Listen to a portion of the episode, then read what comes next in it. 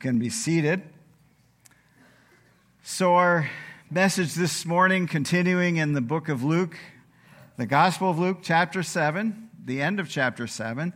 And uh, we're going to be in verses 36 through 50 this morning, talking about shame and gratitude. Shame and gratitude. Uh, and we are in a society today that thinks shame is the worst thing ever. Don't shame somebody because they'll feel bad about themselves, right? Well, we need to have shame and we need to feel bad about our sin so that we can be grateful for the one who saved us and show him love. So, the big idea this morning is that proper understanding of sin should bring shame, and realization of forgiveness should bring gratitude and love.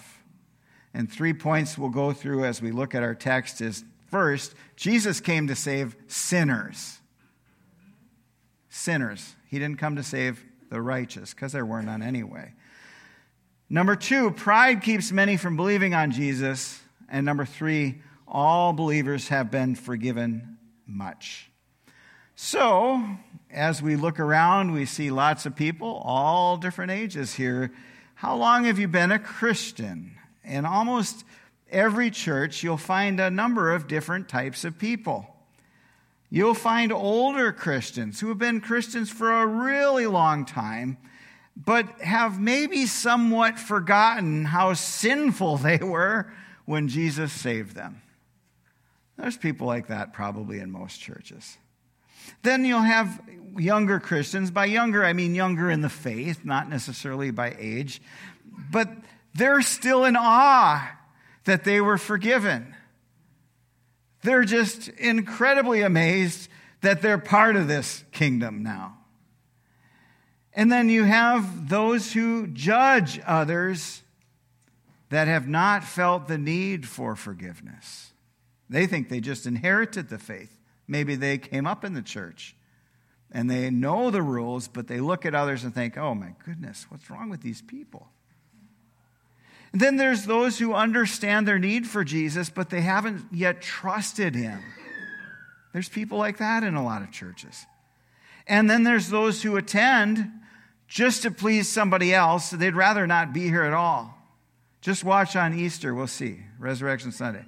And a lot of that will come to please their mom or the grandma or someone because they know that's expected of them as a family tradition. But yet they're not really saved. They don't really come because they're loving Jesus. They're coming because, maybe because they love mom, and that's good. So there's all kinds of, and there's other categories I could have given. There's a lot of different people in most churches.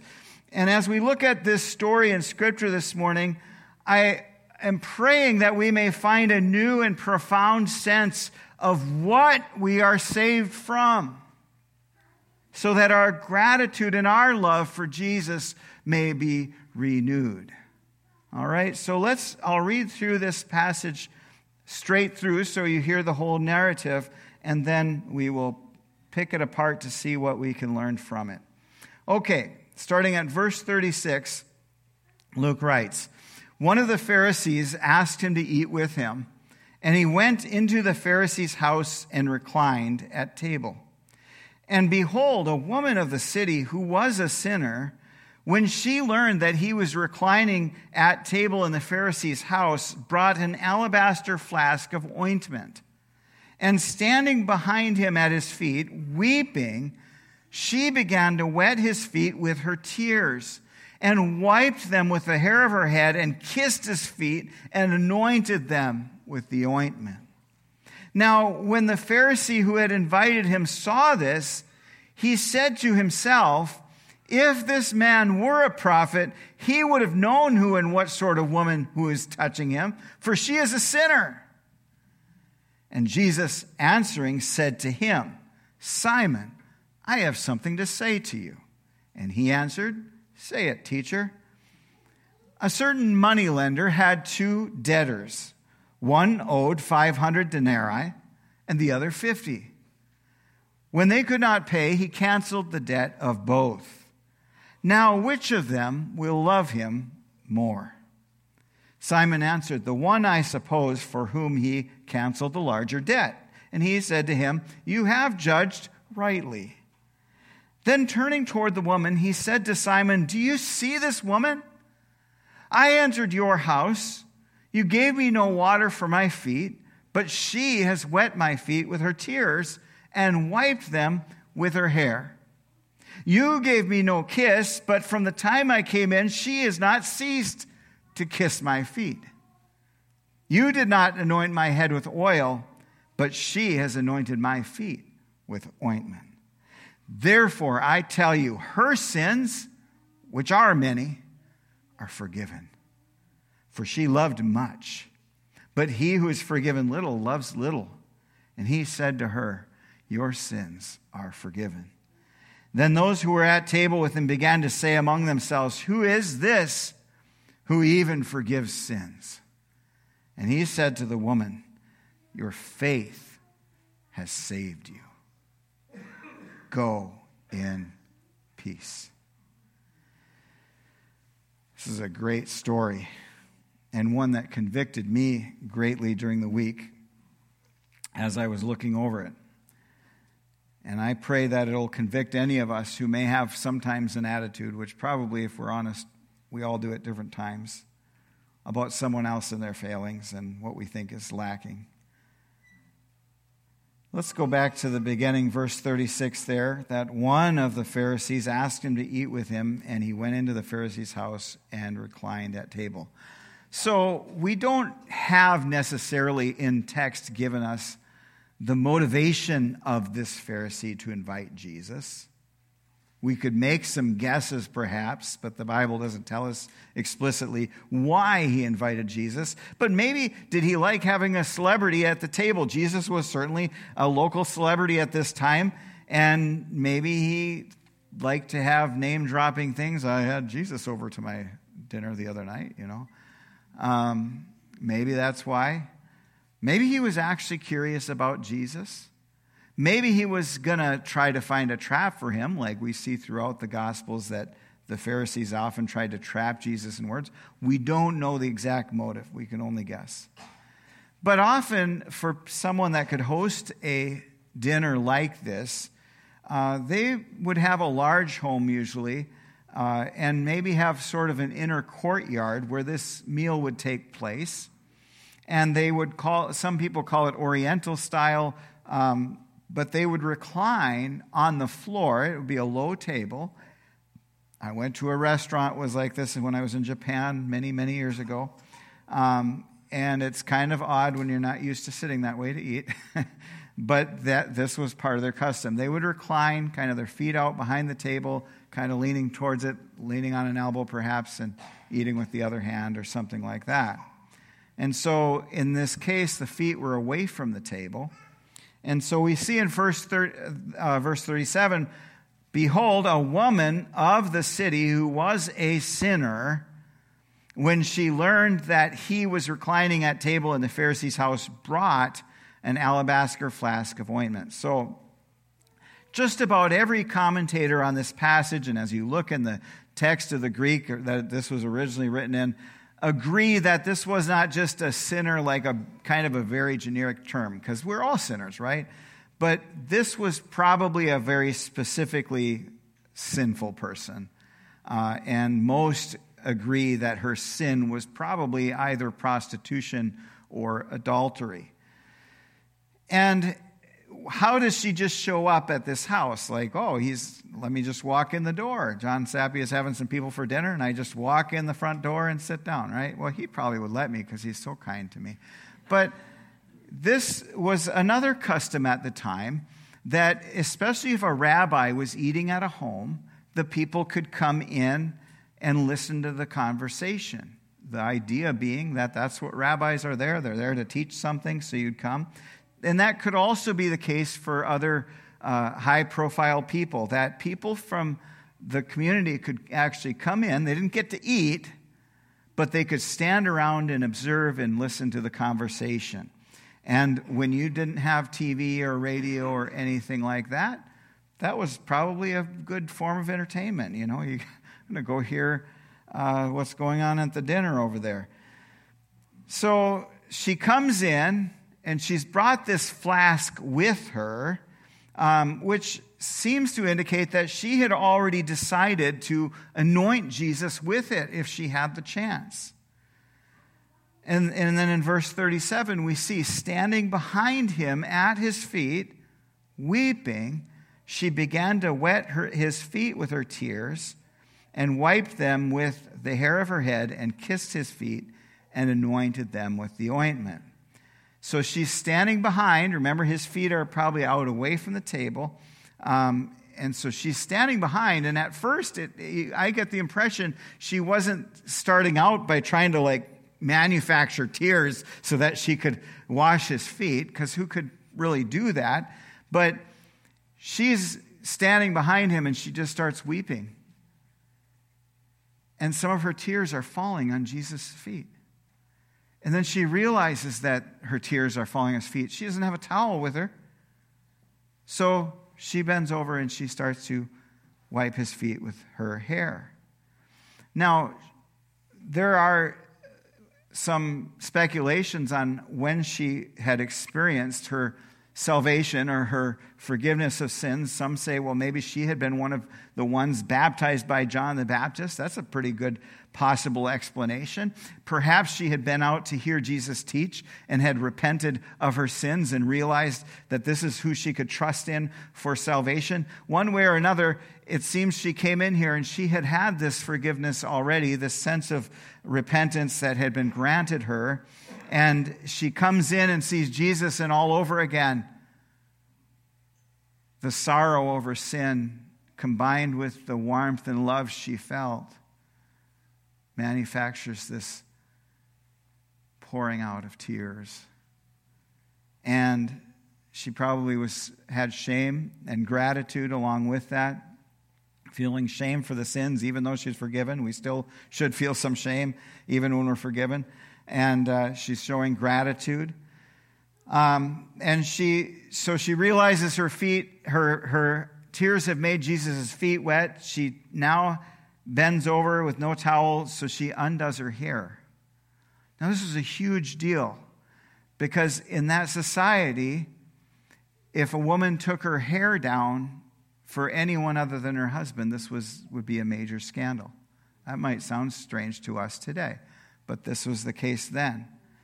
But she's just not like worrying about convention. That's not, again, that's a legalism, right? That's not something that Scripture says that they have, you know, if you let your hair down, you're in trouble or something. That was a custom at the time. So she lets her hair down and she starts using her hair to wipe the feet. And then she gets the oil, the oil or the ointment out and, uh, or perfume actually, um, and, and does that. So this was like this a situation that probably would have been very uncomfortable for almost everybody there. Okay? Here's a very sinful person that everybody kind of seems to know and she's undoing her hair which is like crazy and she's you know they, they say ugly crying she's kind of like she's crying hard right if you're crying hard enough for your tears to drip on someone's feet enough that you need to wipe them off that's a lot of crying so she's a mess right she's, she's a mess and her hair's, she's using her hair to wipe his feet. And some people think that's, you know, that are there might think, well, does, you know, what's she doing here? Is this a, this is kind of weird, you know? And uh, yet, Jesus doesn't seem to be that bothered by it, right? Kent Hughes wrote this. He said, I would be embarrassed if I saw such a display. Yet, Though it was clearly passionate, it was not erotic. It was a beautiful and fully proper outpouring of love by a redeemed soul. Slaves were assigned to attend the feet of others, but she washed his feet at her own command. It was an act of desperately joyous humility. Desperately joyous humility. Do we ever have that? Do we ever think about our sins? And have desperately joyous humility. They seem like con- conflicting words, right? At first glance, that might be an oxymoron, like desperately joyous humility. Those words don't go together. But actually, I think that's a great phrasing by Kent Hughes to say that. Matthew Henry commented on this as well. He said this She stood behind him weeping. Her eyes had been the inlets and outlets of sin. and now she makes them fountains of tears. Her face is now foul with weeping, which perhaps used to be covered with paints, in other words, makeup. A prostitute would wear heavy makeup, right? Her hair now made a towel of, which before had been plaited and adorned. We have reason to think that she had before sorrowed for sin, but now that she had an opportunity of coming into the presence of Christ, the wound bled afresh and her sorrow was renewed. Note, Matthew Henry says, it well becomes penitence upon all their approaches to Christ to renew their godly sorrow and shame for sin when he is pacified. Do we have a sh- sorrow and shame for sin in our society that says don't shame anybody? We ought to have shame for our sin. This is a very moving display. Yet Jesus' host was disgusted by it. Verse 39 When the Pharisee who had invited him saw this, he said to himself, If this man were a prophet, he would have known who and what sort of woman that is, is that who is touching him, for she is a sinner. Have we all had thoughts like this at times? Are we willing to admit that? Some of us at times need to repent of our arrogance when we look down on other forgiven sinners. This Pharisee thinks even less of Jesus than he already did. He rejects him as a prophet who would allow this display of affection and touch. He can't be a prophet. He wouldn't, if he was a prophet, he'd know who this one was. He, he wouldn't be even let, he would tell her to get away. But Jesus is about to prove that he is a prophet because he knows exactly what this man is thinking. In verse 40, Jesus answering him. So, if you think how alarming this might be for you if you had a thought and somebody answered you says, Jesus answering said to him, Simon, I have something to say to you. And he answered, Say it, teacher. So Jesus is about to show he is a prophet because he knows the thoughts of his host. By the way, this is not Simon Peter. This is a Pharisee named Simon, and Simon was a fairly common name in that time and place. It would be like a Matthew or a Mark or a John today. There's a very common name. And now he gives this lesson. And he says, A certain money lender had two debtors. One owed 500 denarii and the other 50. When they could not pay, he canceled the debt of both. Now, which of them will love him more? So, one denarii is about one day's wage. So, whatever your wage is, if you've ever figured out per day, that's about what we're talking about. One owes 50 days, basically, of wage to a person. So if, if your daily wage, for example, was $200, that would be a debt of what? 50 times 200? Uh, $1,000, right?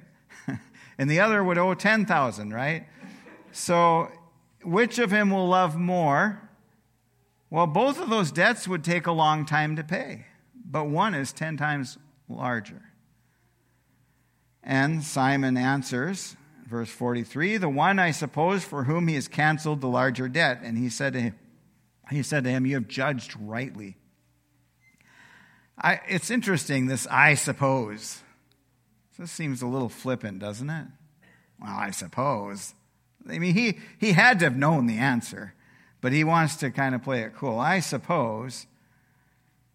Uh, did he realize he was kind of caught in his bad attitude towards this woman? Or is this continued disrespect towards Jesus? Because we're going to see here how disrespectful he actually had already been. I suppose, you know. Imagine having someone over to your home that's a well known person in the time that everybody else wants to go listen to, and they engage you in a conversation and ask you a question. Well, I suppose, you know. I mean, this guy is not very friendly, I think, towards Jesus. All right, so let's see what Jesus says next. In verse 44, then turning toward the woman, he said to Simon, Do you see this woman? Rhetorical question, right? Obviously, he saw the woman. That's why he was disgusted. I entered your house. You gave me no water for my feet, but she has wet my feet with her tears and wiped them with her hair. You gave me no kiss, but from the time I came in, she has not ceased to kiss my feet.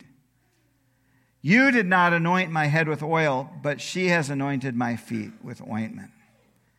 All right. So, in summary, Simon is a bad host. He's a rude host, actually. Uh, it's not something probably just overlooked because in those days, tradition was so strong. When someone came in, you did X, Y, Z, certain things to show your hospitality. To, to not do it wasn't just a, oh, I forgot. Like when I plan a dinner, and I've done this before, and I forget all the condiments. That's just a mistake. But, but in this culture, you wouldn't forget these things. These are so ingrained. So he's a bad host. He should have at least provided water to his guest to wash his own feet, but he probably should have provided a servant to wash Jesus' feet when he came in. But he didn't do that. Customary greeting in those days was to greet someone with a kiss on the cheek. Some people are, some of you grew up in a tradition like that and you're okay with it. Some people are very uncomfortable with that. But that was the tradition as well at the time. He didn't do that. A good host would provide some oil as the face and hair would get dry in that climate, the dry, dusty climate. So it would be traditional for them to give them a little oil and they would maybe do their hair a little bit and you know, freshen up their face and their skin a little bit. He didn't do that. So these were standard practice if you're having a guest over for a dinner, you would do these things. Simon didn't do any of them. So in verse 47, he says, Therefore I tell you, her sins, which are many, are forgiven, for she loved much. But he who is forgiven little loves little. Now, it's important to recognize Jesus is not saying she's forgiven because she loved much. He's saying the proof of her forgiveness is that she loves much. And so, in uh, in one commentary, it said, like the woman, unlike Simon, forgiven people love God and God's people. Those who are forgiven much love much. The Bible Knowledge Commentary said, But the woman who has not forgiven because of her love, the woman was not forgiven because of her love. Rather, she loved because she was forgiven. Her faith brought her salvation. And then in verse 48, imagine hearing these words with your own ears from Jesus himself Your sins are forgiven. What comforting words. What blessed words. David knew something about the comfort of forgiven sins when he wrote Psalm 32. He said, Blessed is the one whose transgression is forgiven, whose sin is covered. Blessed is the man against whom the Lord counts no iniquity and in whose spirit there is no deceit. For when I kept silent, that is, I didn't confess my sins, when I kept silent, my bones wasted away through my groaning all day long. For day and night your hand was heavy upon me. My strength was dried up as by the heat of summer. I acknowledged my sin to you, and I did not cover my iniquity. I said, I will confess my transgressions to the Lord, and you forgave the iniquity of my sin. Isn't that beautiful? David's expressing better than most of us, because not all of us are poetic like this, but that as long as he didn't confess his sins, he was miserable. But as soon as he did, he sensed the forgiveness and the grace of God in forgiving his sins. That's a little bit like what this lady is experiencing as her tears are flowing.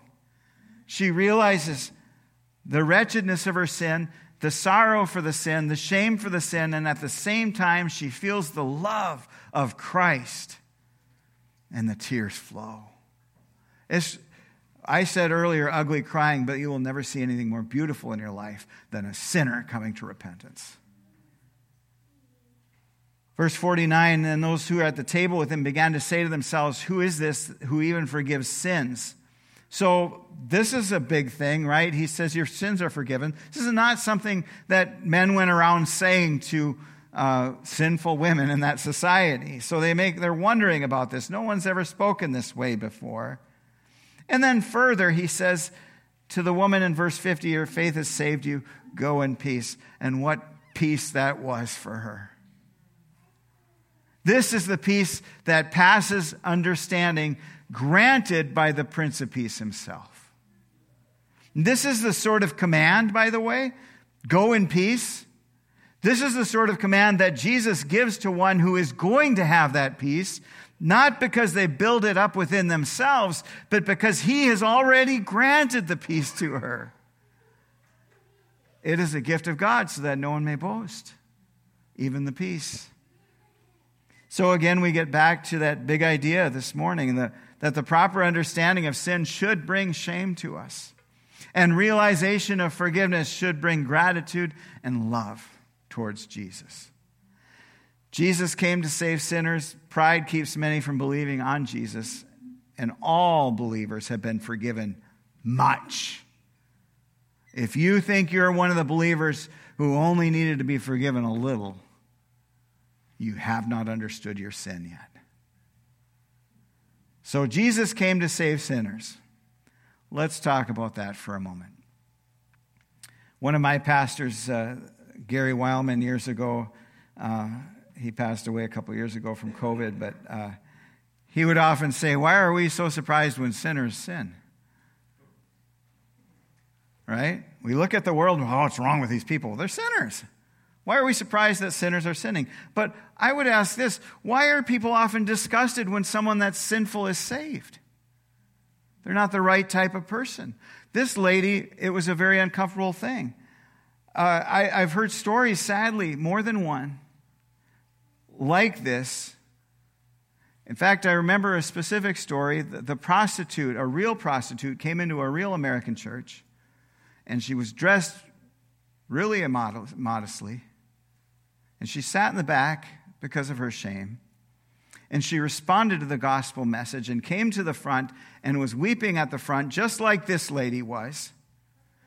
And her demeanor and her immodest dress offended people, so that people told her, You can't come back here dressed like that. First thing they say to her. Now, by the way, if someone was attending church regularly and they were dressing very modestly, I think there's a conversation to have. But in the moment that they just got saved, for Pete's sakes, they're disgusted by the fact that God just did a miracle right in front of their eyes and saved a woman who we, you and I might not have saved.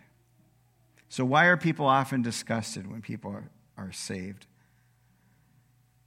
It's a question to ask. Another question to ask is Do we sometimes look down on the ones that we deem more sinful than ourselves?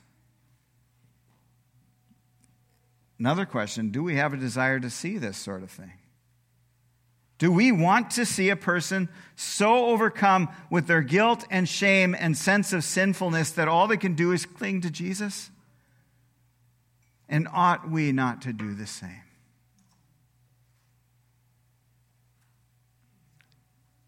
Then we get to the next point, which is pride keeps many from believing on Jesus. We're talking now about this Pharisee named Simon.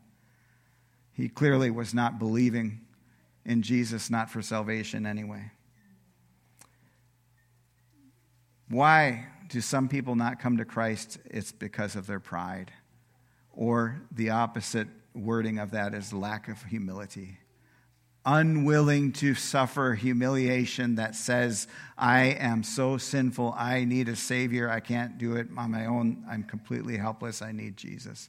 That takes humility to do that, and many prideful people will never do that.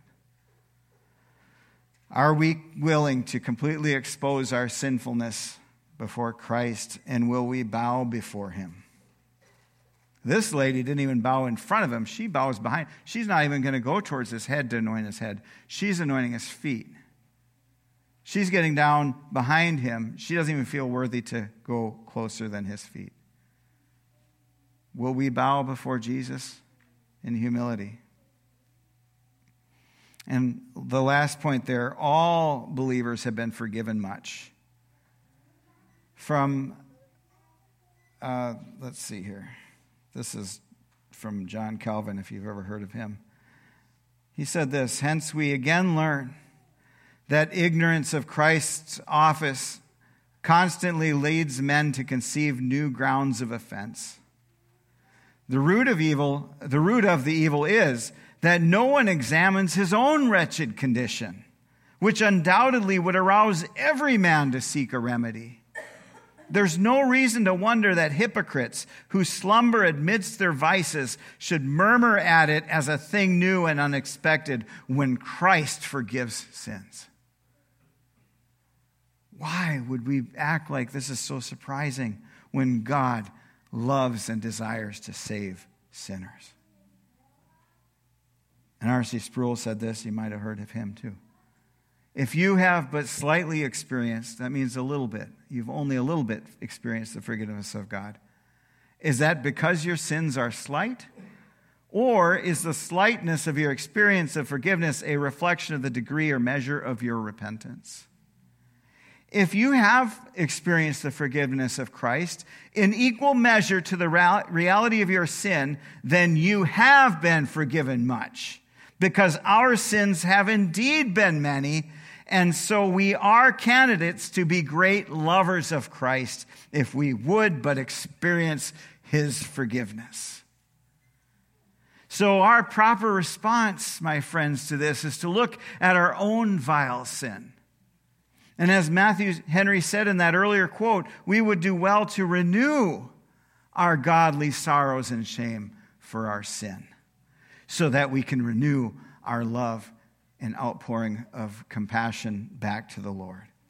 Ezekiel 16, this is kind of what Matthew Henry was referring to when he said that, is says this uh, Ezekiel 16, 59 through 63. For thus says the Lord God, I will deal with you as you have done, you who have despised the oath in breaking the covenant. Yet I will remember my covenant, covenant with you in the days of your youth and I will establish for you an everlasting covenant. Then you will remember your ways and be ashamed. So Ezekiel's saying you'll be ashamed, and it's a good thing. Shame is not a bad thing if it leads us to the cross. Then you will remember your ways and be ashamed when you take your sisters, both your elder and your younger, and I give them to you as daughters, but not on account of the covenant with you I will establish my covenant with you, and you shall know that I am the Lord, that you may remember and be confounded, and never open your mouth again because of your shame. When? When I atone for you for all that you have done, declares the Lord. So God wants us to feel shame so that we come and confess our sins before Him. But He promises that for who puts in their faith in Christ, He will remove the shame completely in the end. Just as God promised Israel that He would remember His covenant and atone for all that they had done, so it was fulfilled on the cross of Christ. And now, as believers, we may have confidence to know that if we say we have no sins, we deceive ourselves and the truth is not in us. But if we confess our sins, He is faithful and just to forgive us of our sins and to cleanse us from all unrighteousness. That's our Jesus. This is the work Jesus completed on the cross, and he delights to apply that work to all who believe on him. So weep for your sins because you have sinned much. And love Jesus much, for you have been forgiven much if you are in Christ. If we love Jesus, we must likewise love his church. You cannot claim to love Christ and hate his people, or even some, or even one. So if you have in your heart harboring any ill feelings towards someone who is one of Christ's redeemed, that's a reflection that you need to repent again and come back to Christ. I've said it before, probably, so you might have heard this before, but I, I feel like I read it somewhere that Jesus thinks of the church as his bride. Now I'll ask the men out here that are married. If I was to tell you, hey, I, I'm a, I like you so much, brother. You're such a good friend. I hate your wife, though. What kind of a friend would I be? How do you claim to love Christ if you don't love his church? And how can you love the church if you don't love all the people in the church? And that's our duty as believers. So we need to weep for our sins because we've sinned much, and we need to love Jesus much because we've been forgiven much. And if we love Jesus, we must love his church. We, all of us who believe, have received the great grace of God, so we must show his grace to others. So, again, the big idea here the proper understanding of sin should bring shame, but realization of forgiveness should bring gratitude and love. And I capitalize that for a reason, by the way, because that's the most important. Jesus came to save sinners. Pride keeps many from believing in Jesus, and all believers have been forgiven much. And if you ever have a moment in your life where you think, I'm glad I'm not as bad as those other sinners, repent of that. And realize that if Paul and others in Scripture could say, I was about the worst, then we need to realize that no matter what our sins are, it's cosmic treason against a holy God and so, no matter how little you think of your own sins, you don't think you need to think bigger of them because you've offended a holy God. A holy God. But if you confess your son sins to him, he's faithful and just to forgive us our sins and cleanse us of all unrighteousness. And so when we see the response of this woman, that her tears fall down. In fact, some, some in the translating work that some did, they said the idea here is that it came down like rain. If we could have a sense of that, we would have a much greater love for Christ because we would understand better what he has done for us and the cost of his sacrifice on our behalf. What a great gift he's given to us. Let's pray. Lord, thank you for this Great story from Scripture. I pray, Lord, that you would convict us when we feel towards sinful people like this Pharisee felt towards this woman. In fact, Lord, I pray that you, by the Holy Spirit, reveal in each of our hearts specific instances of when we've done it so that we may confess of that sin, repent of it, and turn away from it and embrace the sinner as you would who comes to Christ. Because even though this woman was a sinner, Lord, you made her righteous. And therefore, Lord, you get the glory. Lord, I pray that our hearts would be broken for sinners and that we would desire to please you with our lives. And that when we sense our own wretchedness, in our own sin and realize what we were forgiven of, that our love for you would increase exponentially, and that your church here at Oasis would be known as a people of great love for Christ and a great love for his church. I ask it, Lord, in the name of Jesus. Would you help us to do it? Amen.